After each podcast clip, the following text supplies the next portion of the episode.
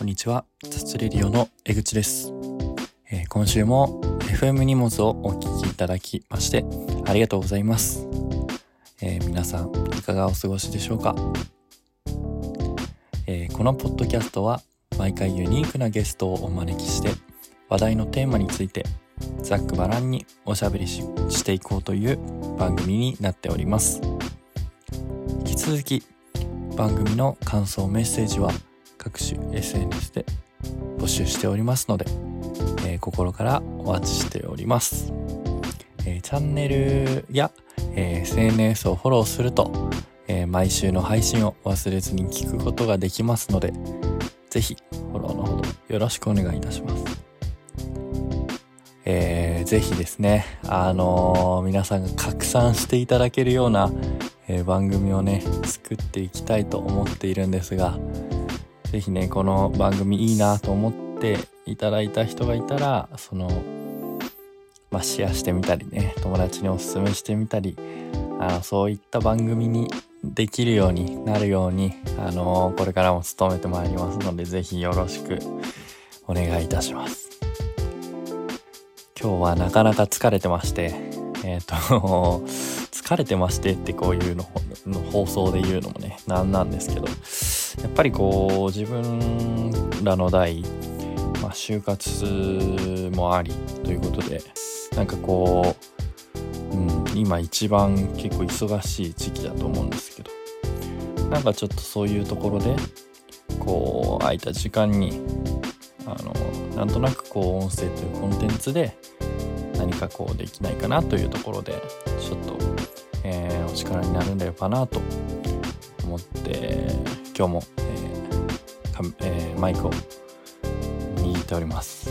はい、えー第7回ですね今回、えー第6回に引き続きまして、えー本日のゲストは、えー去年の12月から今年の1月にかけてアフリカはタンザニアに行ってきた友人三浦裕太くんをお迎えいたしまして、えー今回はですね皆さんも気になるであろう、えーコロナ禍での出入国。コロナ禍でアフリカなんて行けんの？みたいな。とかですね、えーアフリカ文化と日本文化の違いみたいな。そうですね。アフリカまあ裕太さんがこうアフリカに行ったことによってなんかこう心の変化があったそうなので。そういったところもこう深く、えーおしゃべりしていけたらなと思っております。またですね、えっ、と、出演希望者、えー募集、随時募集しておりますので、ぜひ DM など送ってくれれば、あの、すぐ行きます。はい。では、えー、三浦豊会最後ですね。今回、えー前編後編の後編になります。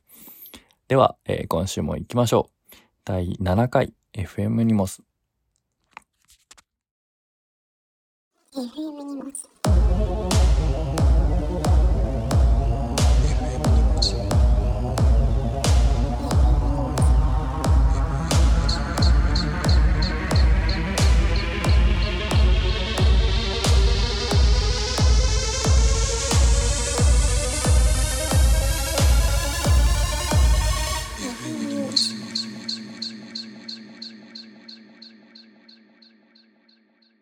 します。はい。じゃあ、前回に引き続き、引き続きまして、アフリカに行った大学生、三浦裕太くんのはいお話を聞いていきたいと思います。はい、よろしくお願いします。アフリカに行きました、三浦優太です。いやー、寒いね、ちょっと。確かに寒い。今は、どこですか、ここは？あ下北沢の路地裏路地裏っていうのかな古着屋がいいっぱいあるところの近くですね。のスタバのの外。外。さっきまで、あの、中にいたんですけど、ちょっと移動して外でやってみようっていう感じで。これね、第1回目うん。の収録も、代々木の外の席でやったんですけど、代々木のスタバ？うん。うん。もうあの、小声死にそうになりながら1時間半ぐらい収録しましたけど、ちょっとね、今日はサク、あ、今日っていうか、後半はね、ちょっとサクッとはい。お願いします。話していきたいなと思って。で、そうだね。まあ、この間、アフリカの魅力みたいなところはは存分にまあ、存分にお伝えできたかどうかは定かではないですが。でもあの景色はさ、もう行ってみないとわまあそうだねかんないよね。。景色はね、やっぱ、正直ね、期待ってかまあ、想像をはるかに超えてくれ。てくれたね。うん。うん景色だよね。本当にアフリカに行く意義だよね、そこが。そうだね。そのサファリであったその動物とかうんうまあ感動するんだけそどう、そう。ヌーの群れとかね。そうそうそうそう。ヌーとか、バッファローとかうんいるからね。ただそれよりもね、うんそのでかさみたいでな。かさだね、本当にもう、地球ってでかいんだなってのを、まじまじと感じたな。なるほど。じゃあまあそれはね、第1回で話させ、第1回っていうか第6回ですね。そうで話したので、ちょっとそこをね、あの、ちょっとまた別の視点で、別の視点で、はい。はい、掘っていきたいなと思っています。第7回ですね。第7回。はい。で、えっ、と、どんな視点かっていうと、はい。あの、今コロナで、はいはい。まあだいぶ日本鎖国状態じゃないですか。本当ですよね。もう、そこに対してコメントというか、言っちゃうともう、なんうんか、ぐちぐち言うとね、うん止まんなくなる気するけど、隔離されてね。隔離されるし。ましたけど。なるほどね。で、ちょっと気になる部分であると思うんですよ、みんな。その、アフリカって今、行けるんだ、みたいな。まあそうだね。まずまあ、そもそもの前提として海外に行けるのかっていうのもあるけど、うんまあ確かにアフリカってなるとね、ちょっと、まあオミクロンの発生源が南アフリカだったりね、うん。するしね。ちょっとね、怖い。うん、怖い。怖いっていうかなんかまあ、まあ正直行った時っていうか、あの、行く前もうん、すぐに止め、止められたっていうか、うん。やめといた方がいいんじゃないの？みたいな。まあ、あったんだ、やっぱ。まあね、やっぱあったけどね。そうか、そうか。じゃあ、ちょっと、に、なんかアフリカに行くうん。プロセスっていうか、ちょっと聞いていこうかなって思ってて、深掘っていこうかなと思ってて、まあ、とりあえずまず、えっ、と、まあ、ボランティアに登録したと。はい、そうですね。登録で、まあ、うん日本の、日本の支店みたいなところがあって、ん。うん。その日本支店の人たちと、人っていうかまあ人とやり取りをして、うん。でまあ、そこから、その航空券手配したり、えー海外旅行保険とか申し込んだり、まあ、あとは PCR 検査がね、うん。検査して、まあ、実際に現地に行くっていう流れかな。なるうん。PCR 検査をした、なんかあれだよね、何、その旅行、渡航その。何日か前かなんかで、えーと日本から向こうに行く場合は、向こうに着く7に72時間前。72時間前。結構タイトだね。そうだ、3日だから3日だね。うん。3日以だって。向こう行くのに1日ぐらいかかるそうなんだ、ね向。こう行くのに1日ぐらいかかるから、直行？結便いや、えっ、とねドーハ、カタカタールのドーハで、カタール経由で。でもちょっと話それるけど、そう、うんカタール、もともとカタール経由じゃなくて、予定は、エチオピア経由だったんだけど、エチオピアもまあアフリカなんだけど、んもともとそれで航空券取ったんだけど、うん。向こうのうん。エチオピアの、その第6回で話したことにもちょっとつながるんだけど、エチオピアの情勢がすごい今不安定で、ああ、言うよね。そう、でもその、空港とかがもう、そうなんつういつ侵略されてもおかしくないみたいな状。態になって、その空港じゃなくて、えっ、と、飛行機の欠便とかが出たから、うんうん。結果的にカタール航空で行くことになったっあていうのがあって、まあそう今エチオピアはすごい結構聞くよね、それはって。いうのがあるみたいだね。なんかコーヒーの輸入とかもうん。結構打撃受けてるみたいで。そうなんだよね。なんか今、アフリカの中でもまあそういろんな国あるけど、うん。エチオピアとかだとやっぱそう特にいう内政のね。こじれとかでね。うん。その辺はタンザニアは大丈夫だそう、タンザニアはまあ大丈夫なんだけど、よかったね。そうだね。なるほどね。じゃあその PCR 検査が OK だったらもういけるって感じなのかそうだね、PCR 検査が OK だったらいけるね。な。うん。ビザも向こうに行ってからあの取得できるから、あ、そう。日本で取得しないで向こうで向こうでい直接けるんだ。向こうでそうあの申請すれば、へえ。90日間有効なビザがある。ああ、そうかそうかそうか。それが50ドルだから、うん。日本円にするとどれくらいかな。まあ5000円、まあ、5、5 6000円？うん大体、そのぐらいかな。なるほどね。そっかそっか。なるほただそのね、ビザの話、あ、うんまあ、いいよいいよ。いいビザの話ビザの話なんだけど、ビザ、もともとまあ日本に行くときにその手順とか割とあの聞いた上で行ったんだけど、空港に行くとなんかその紙を、手続きの紙を書かないといけなかったんで、うん。それ知らされてなくて、俺さ、ボールペン持ってなくて、で、その空港でその紙を書くんだけどさ、書くもんないんよ。で、やっぱさ、日本の空港とかそういうの書く場合ってさ、絶対ボールペンとか置いてあるじゃん。確かに確かでも向こうの空港は何も置いてなくて、にええで書くもんねえ、書けねえ、やべえよみたいな、うん。なってさ、職員の人い言えば貸してくれるかなと思ってうん。き、頼んだんだけどさ、全然貸してくれなくて、私、私持ってないですみたいな。ええ困るんでみたいな。感じのすごい感じで、あ、こんな冷たいの？みたいな。最初の印象だったからな、その来てもすぐだったからさ。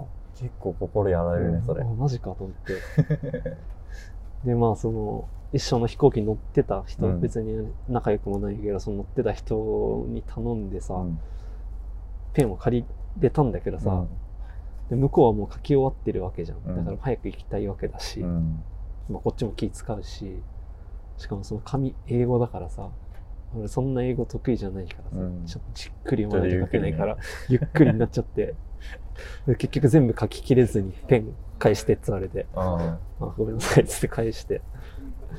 で、まあ、まあ、なんだかんだ、その何回か借りたりして、あうん。一応その手続きのやつはかけたんだけどさ、そうしんどいね。最初のもう、空港入国前でもうん。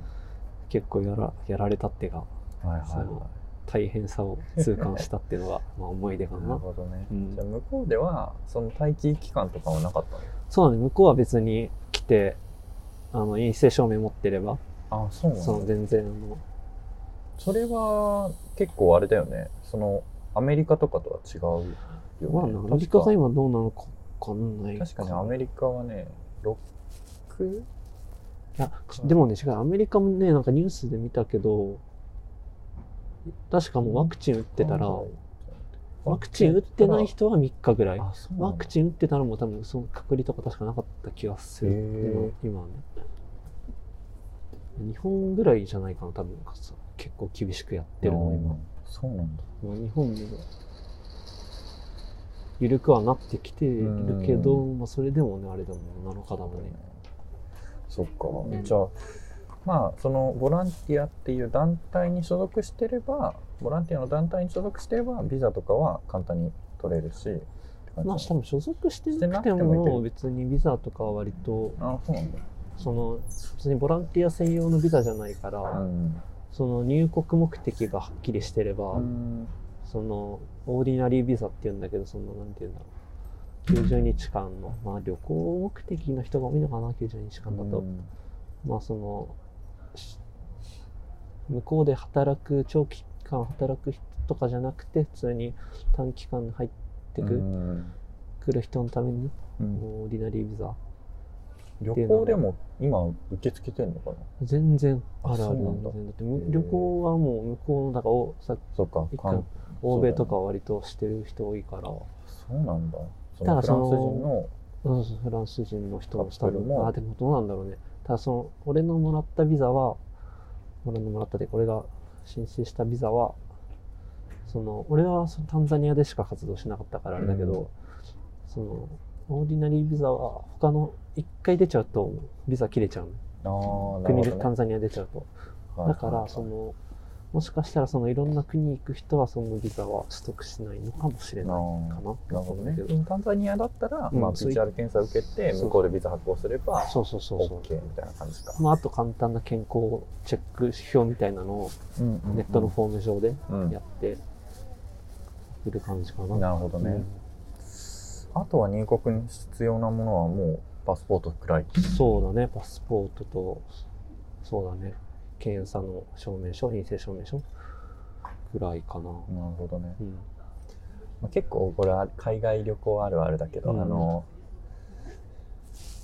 SIM ああ、海外 SIM は向こ空港で撮った感じそうなんですよ。ちょっとそれさ、ちょっとね、ちょっと愚痴入っちゃうんだけど、話、あの、シムってさそのコロナになる前もさ結構めんどくさい手順だったけど、俺ね、し実は向こう行った時、シムはもう使わなかったね。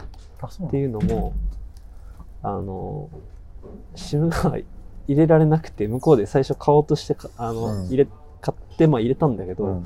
入れてみたら携帯が対応しませんみたいになって、えー。で俺さ、その、この携帯今ソフトバンクなんだけど、うん。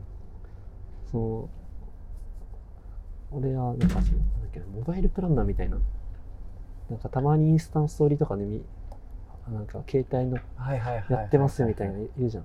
それの人に頼んでさ、俺、今ソフトバンクの携帯 iPhone なんだけど、うん。頼んでそれ買ったんだけどさ、その時に俺 SIM フリーでお願いしますって言ったのよ。うんうん。でさ、別に日本行ってさ、その携帯の会社変え変えなきゃさ、うんうん。SIM フリーじゃないことわからないじゃん。うんまあ確かに。で俺さ、実際行ってさ、その、行ったらさ、その携帯対応、この SIM 対応してませんみたいに出て、えマジかと思ってやられたと思って。しんど。えじゃあで、結局、うん。その SIM 使えないから、まあそのソフトバンクの SIM でも、その、なんだっけ、えっ、とね、海外用のあ SIM、そのまま SIM はそのままで、その海外の電波拾うみたいなのできるんだけどめちゃめちゃお金かかるから、もう俺はあの Wi-Fi のルーター買って向こうで。ああなるほどね。それで Wi-Fi で、でも Wi-Fi もね、まあ全然使えるんだけど、うん。まあ、ちょっと弱いのよ。あだからまあ、ちょっとまあそこは不便だったかな。ずっと携帯してないといけないしあるあるだよね。SIM 買っちゃうとさその容量がさ日本といるにいる時とさ、うん全然違うじゃん。そう。なんだよ。すぐなくなっちゃうし。すぐなくなるし、それがだからね、ねそう向こうで SIM 入れられたらよかったんだけど、うん。まあそのちょっと、まあ俺も誤算よ俺もよくはないんだと思うけど、その、SIM フリーに頼んだつもりが SIM フリーじゃなかったっていうのが発覚して、ちょっとまあトラブったってかな。うんパちょっとね。ニックったね。確かに確かにじゃあそうだね。海外行き方はじゃあまあそんな感じやな。そうだね。向こうでその、のコロナを感じたこととかあった？そうね、あーまあね、向こうはマジでコロナ感じなかったね。ん。本当にもう、マスクなんて、俺もつけなかったし、あなんかマスクしてる人なんてとんどいないし、ほとんどで全くいなかったかな。ん。ちょくちょくいたかなぐらい。えその店舗に入る時もって感じ、うん、店の店員も誰もしてないし、そういう感じなんだ。もう、ま、あのね、コロナはもちろん、いコロナの認識はあるけど、うん。その多分コロナがす、やばいっていうのは、共通認識ではないかな共通認識では多分ないっていうか、多分そんなやばいってものだとしても多分そんなん知らないよぐらいの感じだったかあーなら、るほどね。っていうのを、まあその前調べで俺が聞いた情報だと、うん。今大統領変わったんだけど、ん。前のタンザニアの大統領、うん。コロナ始まった時に就任してた大統領も死んじゃったんだけどさ、うん。あそう。その人がもうコロナは風邪だぐらいなみたいでコロナなんてなるほどね。みたいな感じだったからもう国民もそういう感じで。うんどどう？こ怖かった？それは。いや別にね怖くはなかったかな。うん。っていうまあオミクロン出た時はちょっとあれって思ったけどさ、うん。オミクロン出る前は別に海外もそんなやばくなかったし日本自体も別にそんなだったじゃん。うん。でワクチンも2回打ってるし1区ワクチンもあワクチン打ってる。そうワクチン打ってるしそうかまあ、大丈夫だろうと思って、うん。しかも、まあ、あんま大きい声で言えないんだけど俺割と身近な人がさコロナ感染してた時も俺かかんなかったんよ。あそうなんだ。だから俺多分コロナ体制コロナ体制あるなと今勝手に思い込んでて。なるほどね。まあまあそんな変な自信もあってか、うん。うん。そこまでこう恐怖感は感はマジ俺自信はなかしったかな。で向こうの人も恐怖感はあんま感じてないかなって向こうも別にあのなんか海外から人来るからはとかそういう感じでもないから、うん。うんまあ過ごしやすかったかな。この間あったけどそのタンザニアのなんかなんて言うんだろう。タンザニア日本のことしよく知ってるみたいな。タンザニアあまあまあ人まあっていう話だったけどうんなんかさ結構問題になったのがさあの中国人とかさ日本人がアメリカとか今さ留学生とかがさ、まあい行っててうん。でコロナになってなんかそのちょっと差別されるみたいなコうん。ロナ差別みたいなのがあったと思うんだけどアメリコロナ初カとかだと期ぐらいだよね。そうそう。そうそう。そういうのは全く感じない、ああ、全然全然。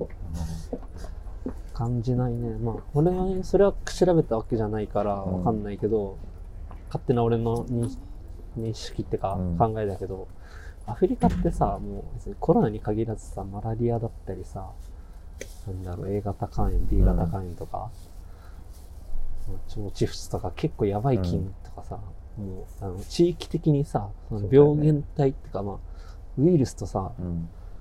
付き合いのある国だからさ、日本ってもの言ってもさ、インフルぐらいじゃん、まあ流行るとしたら。だから別にその、なんか、病気に対しての認識が多分日本とそもそも違うんじゃないかなってですね。だからコロナが出てきたからといって、そ、そこまでその、やばいやばいっていう焦りみたいなのが多分、その地域柄うんないんじゃないかなっていうのは感じたかな。その公衆衛生が発達未発達だからこそのなんかその、ってことかなね。でもなんかあれはあったの？その病院とかはどうだったの？病院はね、あの、行ってない、行ってないっていうか、あの、まあ、最後、あの、帰るときに、PCR 検査受けないといけないから、その時行ったぐらいで、でもうん。別にその、PCR 検査受けるところも、なんか別病棟みたいな感じだったから向こうの医療とかが、どんなもんなのかも、そんなわかんないし、見た目パッとどうだった？病院とこう別に、施設的には病院だったけど、まあでも、前調べだと、まあやっぱ、医療的には、その、まあ高度な医療は、発展はそんなしてないのかなっていう感じだったけど、なるほどね。まあ日本とかアメリカとかに比べたらっていう感じか、ね。でもそれこそだから、逆に言えば、まあコロナも怖いけど、うん。もっとなんか大きい病気？そっかマラリアとか、ね。マラリア、とかそういう方がかかると怖い。と怖いなってなんかすごい思ってたから、まあその行く前段階の準備として、うん。それはマストじゃないんだけど、うん。やっぱあのワクチン、うん。コロナワクチンじゃなくてその、あのコロナじゃないと A 型肝炎とか、うん。そういう B 型肝炎とかのワクチンは、俺はう結構いっぱい打って行った。行ったんで、なるほどね。まあ、そこでまあ結構お金かかったのは、でかかったかな。ね。うん。そういうなんか、実際行く、行くまでに対して使ったお金も結構かかったかな。あったんだ。うん。じゃあさそのまあその PCR 検査を向こうでして陰性って分かって、うん。陰性証明を持って帰国するわけじゃないですか。そうだね。はい。そっからがなんかだいぶ愚痴が溜まってるみたいな話を この間してたけどそうだね。まあ結そうだね。構しんどかった結構そうだね。しんどかったね。まず、まあそれは、これは俺もあんまちゃんと調べてなかったのは良くないんだけど、うん俺、向こうで検査受けたのが、うんその飛行機の前、前々日うんぐらいで、その次の日に結果出ますよって言われたの。うん昼ぐらいって言われたからさ、まあ、その前日、だから飛行機の乗る前日ぐらいの昼ね、うん昼に出ますよって言われたけど、全然俺さ、結果の連絡さ、メール来なくてさ、うん夜になっても来ないの。俺もねあの、もう次の日だから、俺は明日飛行機だよって、しかも朝早かったしさ、その飛行機。大丈夫かよと思って。あ で、その紙もさ、その前日にもらう予定だったんだけど、うん偽証明書も。なんか連結局連絡来て9時、夜9時ぐらいに。ーうん9時？うん。あ、まあ陰性でしたって来て、でももう紙は今日渡せないから、うん明日の飛行機の乗るところで渡しますみたいな。えもうね、なんかふ、不備とかあったらどうすんのみたいな。書き直してる時間ないじゃんとか思って。うんそこはまあね、結構ー、怖いね怖かったな。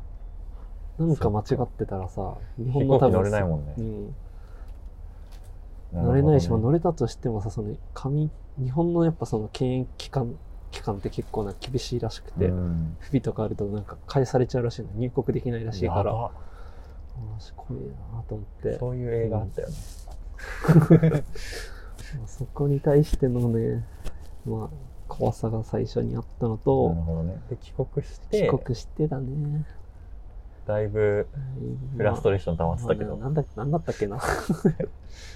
まあ、まああれだよね、まあ隔離期間が。隔離期間がまあ長いっていうのはまあもう事事前に分かってたことだからね、うん。とやかく言うことでもないんだろうけどさ、何日間だっけ？10もともとね、隔離期間は14日間の予定だった。うんうん。まあでもその隔離期間中に10日間に短縮されたってのはあったけど、14日間も必要かって、だってさ、もまあ。う向こうでも陰性証明、陰性分かっててさ、うんで3日目と6日目にさ、PCR 検査してさ、うんもう完全に隔離状態、ホテルで。うんうんそっから移る可能性なくないって思う。まあ確かに。でさ、あの、俺が行く前はさ、日本で全然オミクロン流行ってなかったけど、うんで、正月超えたぐらいでもうバカ増えたやんか、感あ染者。でさ、その国内の状況もさ、やばくなってきてるのにさ、そんな別に外国からさ、厳重に帰ってきた人たちのうん。手や、なんつうの？をさ、さらにそんな厳しくしててさ、なんか。意味あるんかなって思っなるほどね。たのと、まあ、検疫所での時間かかりすぎっていう、うんそのコロナのピあの当日着いた日、日本帰国した日にもさ、PCR 切るんだけど、うん。まあ大体2時間ぐらいで結果出るんよ。うん。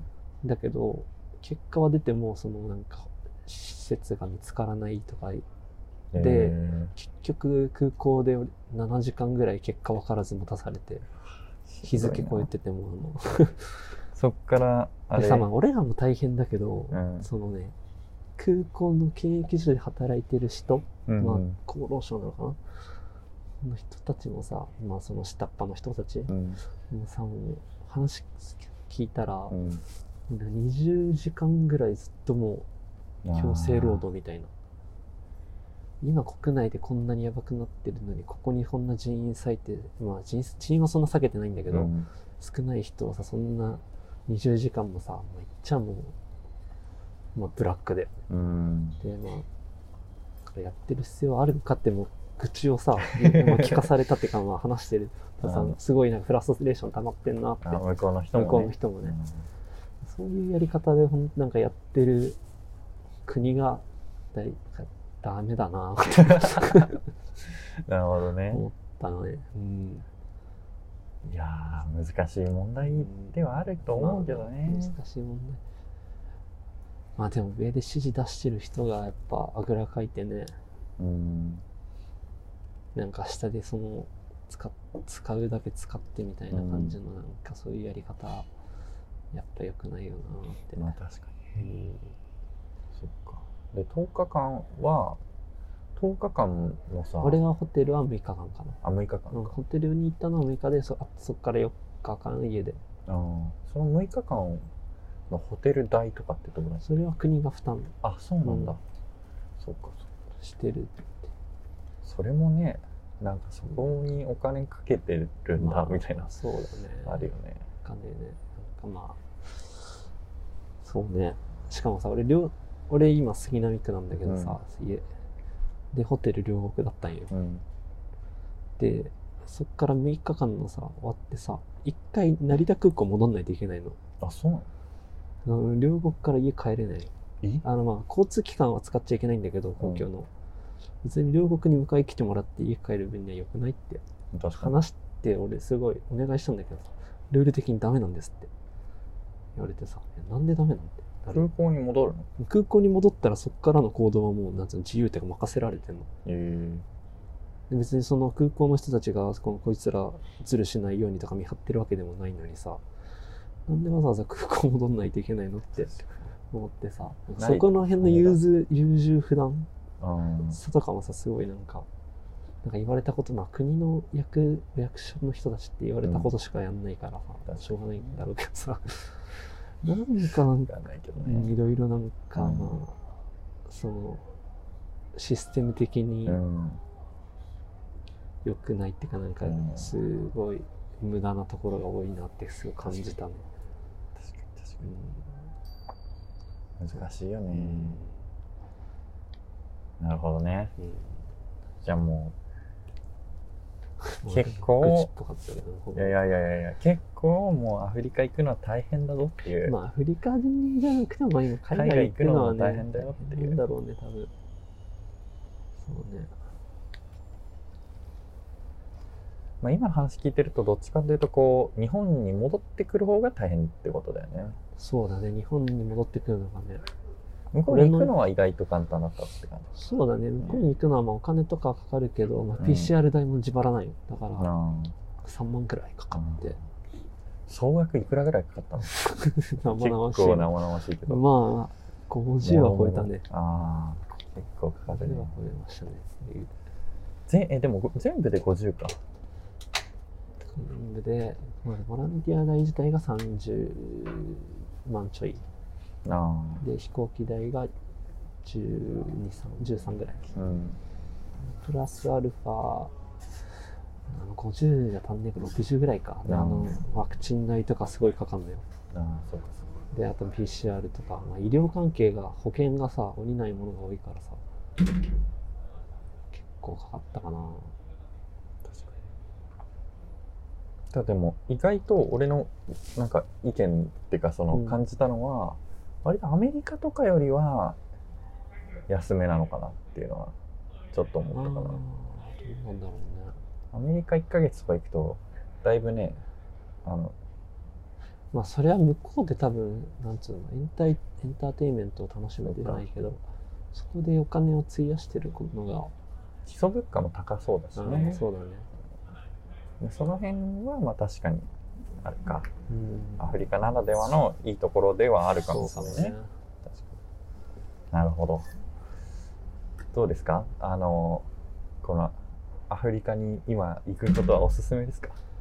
いや全然ね行ける環境と気持ちがあるならねぜひぜひね行ってほしいっていうか、まあうん。そういうなんか行く流れにしてほしいんだよね今。そうあ。ーなんかさ今やっぱ海外行くとかっていうとさえこの時期にとか。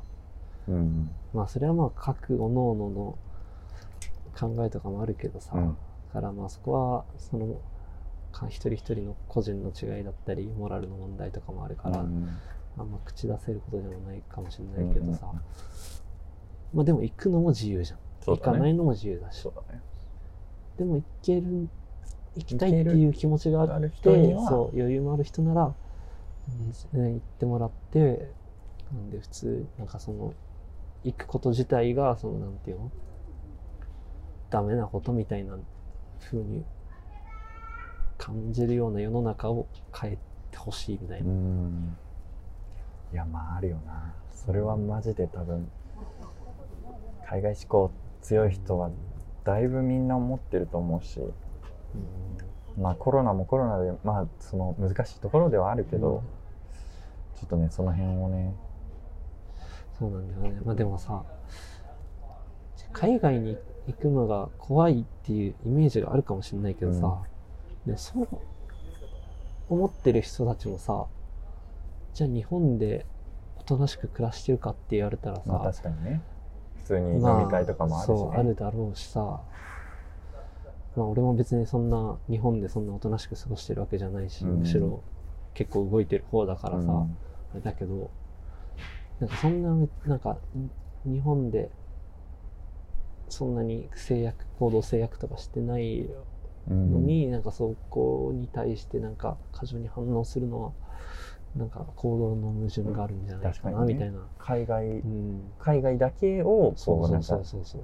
まあそれはあれだよね飲食店だけを吊るし上げてるみたいな感じにも言えるしね確かにねうん。まあ確かにそのリスクとしてはねあるのはそのゼロではないと思うよ、うん。ゼロではないと思うけどそこをねなんかそのそんなこと言ったら何でもゼロじゃないじゃんっていう話だよね。そうそう。じゃあちょっとなんか明るい話題に最後戻したいなと思って、アフリカで一番なんか学んだこととかあります？ざっくりですけどはい。アフリカで学んだことなん、そうね。明るい話題に戻さないといけないから。アフリカ行ってよかったなって思える。あでもね、割とストレートにものを言えるようになったかな。あそれはね、それを感じたのが、まあ、ちょっとまた暗い話になっちゃうかもしれないけど、空港である出来事がございまして、うん。な空港っていうのは日本の成田空港戻っ、うん。帰国した時ね、あの、すんごい傲慢なおばあさんがいたのよ。傲慢なおばさん。もうね、多分相当お金持ちなんだろうけど、うんもう私のために動いてくれないと、もう、ムカついてる、イラつくみたいな感じの多分考えの人で、なんで私が一番じゃないのみたいな感じの人だったんだけど、すんごいもうね、検疫所の人とかに、俺も結構待たされたりしててさ、みんなまあうん多分そこはフラストレーション溜まってんの一緒なんだけどさ、うんうんそれでもさ、なんかすごいもう、わがまま言ってさ、うん早く私だけ案内してちょうだいよみたいな。うんすんごい、しかも態度もすごいお高く止まってる感じで、もうイラッときて、でね、そのおばあさんがね、なんつったんだっけな。割とまあそういう人いるとさ、日本人って結構、そっとしとくじゃん。うん関わらない人多いじゃん。で、なんかそう、まあそのおばあさんが、なんだっけ、なんつったんだっけな。その待たされてる、結うん。構その6時間ぐらい待たされてる時に、みんなが文句言わないのは、日本人が、日本人の性格が甘いからよみたいな、なんかちょっと日本人侮辱するみたいな感じの言葉うん。して、もう俺それでイラってきちゃって、うん。あんた空港の人に対してそういう口の利き方とか、そういう態度マジでないんじゃないですかみたいに、うん。そのばあさんに言ったんよ。言ったんだ。うん。でも結構まあ喧嘩越しになっちゃったんだけどさ、前までだったら俺そんなこと突っかかってないなと思って。あ なんまあ、その物事ストレートに言えるようになったから、割と、そういう、思ったことをはっきり言えるようになったのかなって。その場もね、その、そうそういうことによってなんか、そうね。まあそれでちょっとまあ、そのおばあさんも引き下がった手が、うん空港の人もね、うん別にそれ、仕事だからやってるだけで、ね。まあね空港の人もね、まあ言い返せないからさ、立場上、うんそうだよね。こっちが言うしかないじゃんみたいな。みんな薄々そう、うんそう、そうだよっていうのは気づいて、気づいててっていうか感じてるんだけど、うんそうだね。まあ言う人いないよね言うっていう人いないよ。ねって話かな。なるほどね。それはやっぱそのアフリカで、まあ一人で生活したことによってって。まあそうてかまあね、向こうの人たちが本当割と結構物事をさ、ああ、なるほどね。結構ズバズバ、まあ、言うのよ。まあ多分うんそれは多分アフリカに限らずなんだと思うけどさ、日本人の性格上あんま言ってないってだけで、確かに確か結構さ、その、別に言ってもさ、そういう文化だからさ、に。うん。それでなんかすごい揉み合いになったり、争いになったりするわけじゃなく、うん。言ってそのお互い個人のか中で完結し合うっていうのが割となんか、向こうのスタイルだと思った。なから、るほどね。でまあ俺も結構向こうの人たちとなんかまあ揉めるじゃないけど、うん。あれこれ違うんじゃねみたいなことがあったらうん。割と言ってたから、それが日本でも良くか悪くかわからんけど、うん。まあ 多分そういう流れではあるようね。ん。まあでもこれを多分バイト、俺寿司屋でバイトしてるって言ったけどさ、これを寿司屋の店員として多分客に言ったら多分やばいことになるんだけど、まあそりゃそうだな。うん。まあふ普段の生活してる意味はね別に。それは悪いことじゃないと思ってるから、うん。なるほどね。良かったことなんじゃないかなっていう、まあ、話題と、まあそうね、一個明るい話題をするとしたらなんだろうな。なんだっけ？もともとのネタなんだっけ？え、ななんか何を学んだのかな？みたいな。何を学んだか。そうだな。まあでも英語喋れない。うん。まあ喋れない。うん、まあ喋れないね。うん。まあ多分世界的に見たら喋れない、うんなるんだろうけど。喋れない中でも、割とそうね、通じるっていう。で通じる姿勢、通じる、ん？ごめんごめん通じさせようっていう姿勢があれば、割と向こうの人も、その聞く耳持ってくれるなっていうのが感じたのと、うんうんうんまあそう、ちゃんと言いたいことを伝えようって頑張ることは大事かなって。学んだかな大事だよな。なるほどねう。んまあ、あとはまあまあ一人でその、うん。は初めて、初めて、まあ俺も2歳の時に海外行ったことあるんだけどさ、2歳のことだから覚えてないし、うん。まあ、実質初めてみたいなもんで、うん。初めての海外旅行ってかまあ海外を一人で経験した、しかもこの時期に、っうん。ていうのはやっぱ、経験値としても大きかったかなって。なるほどね。まあ海外は絶対行った方がいいよね。うんまあやっぱなんだろうね困っても助けてくれる人いないしさ、うんそんな、まあ、自分で何とかするしかないから、うんそういうところでの力はつくのかなってあと意外とさ、外国人ってさ、日本人に優しいよね。まあそうだよね。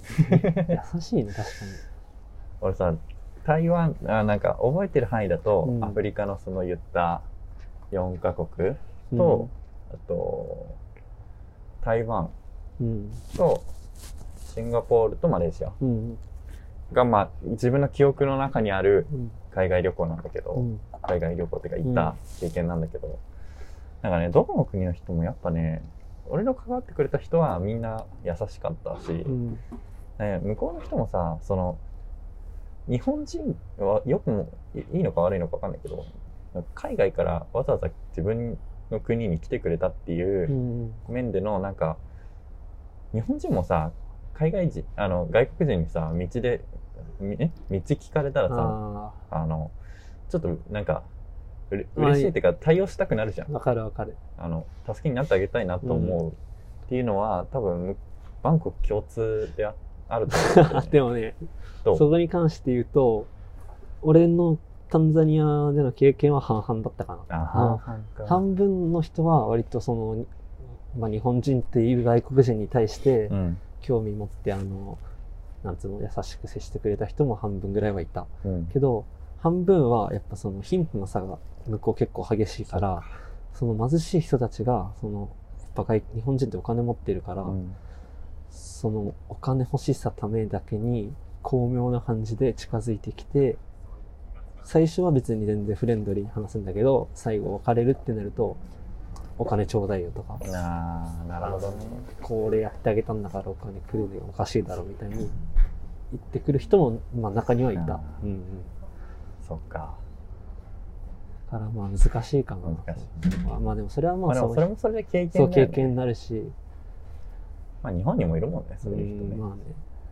そうお金すぎてくるやつはいないかもしれないけど、まあなんか、そういうね、うん。そのそれこそそのおばあちゃんとかね、うん旅行のおばあちゃんみたいな人は絶対いるしね。なるほどね。じゃあアフリカ、アフリカはまあぜひ行ってほしいけど。そうだね。まあでもね、たやっぱね、たかられるはすると思うよ。うん。日本人とか、まあそのアジア人でここ来てるってことはお金それなりにあるって思われてるからそうだね。。うん。アフリカに関わらず、まうんあ、大学生というか、まあ若いうちに海外は絶対行った方がいいよっていうまあそうだね。結論ですかね。なかなか行けるけ時間とお金がないかもしれないけど、作れるならね、絶対行った方がいいね。うん。じゃあちょっとアフリカ行ったゆうたから、最後になんか、メッセージというか、メッセージ。ちょっとこの後趣味の話もちょっと、ちょっと若干ね、するけど、うんありますそうだね。いや、やっぱり、その、日本の良さうん。っていうのはやっぱそのなんだろうな、その建前とか、うん。あの、思いやりのここ、おもてなしとかそういううん。感じの、まあ、和をルーツとしてるような感じの、その、なんつうの、良さうん。もあるけど、やっぱそれが逆に弱点じゃないけど、うん。その良さがゆえにセーブされてることも多いなって感じたから、うんそのやっぱり向こうの文化とか触れて、うん。やっぱはっきりものを言ったりとか言いたいことを表現したりとかそういう外国人の姿勢とかは別にまあ海外に行かなくちゃ学べないってことでもないからまあその人生生きる上でそういう考えがあった方があ考えってかまあそういう意識があった方がうん。今後の生きていく中では役立つんじゃないかなって感じたかな。なるほどね。はい。以上です。あざっすそしたら、ちょっとここで何回入れて、何回入れます。あの、交換を。で、最後に、いやカメラやってるんですよね。そうなんですよ。カメラやってるんですよでもね、全然ね、あどう？のカメラについて調べ、写真について調べたりしてやってるわけじゃないから、もう、ほぼほぼフィーリング。でも俺もそうだわフィルムガチャガチャ撮って現像出してみたいな、うんあれが楽しいよね。そうただ、その、俺のこだわりとしては、うん。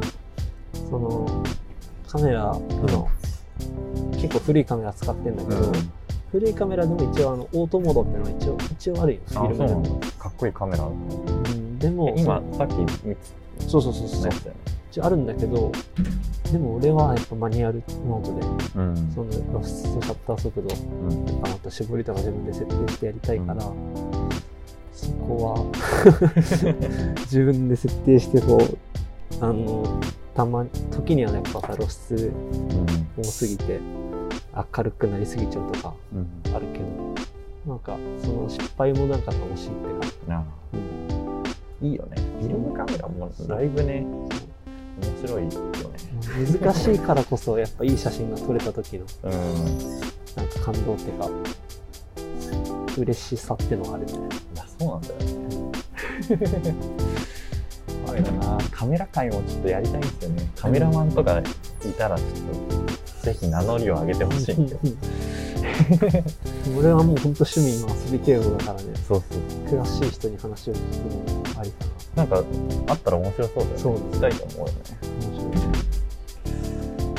じゃあそんな感じですかね今回は。まあ、趣味を語ったら 長くなりそう。だ。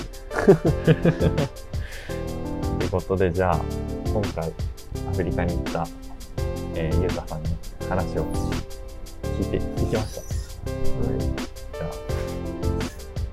あまたまた、ぜひお願いします。はい。どんな出来高か、ちょっと気になりますけど。いい感じで終わろうじゃあありがとうございました。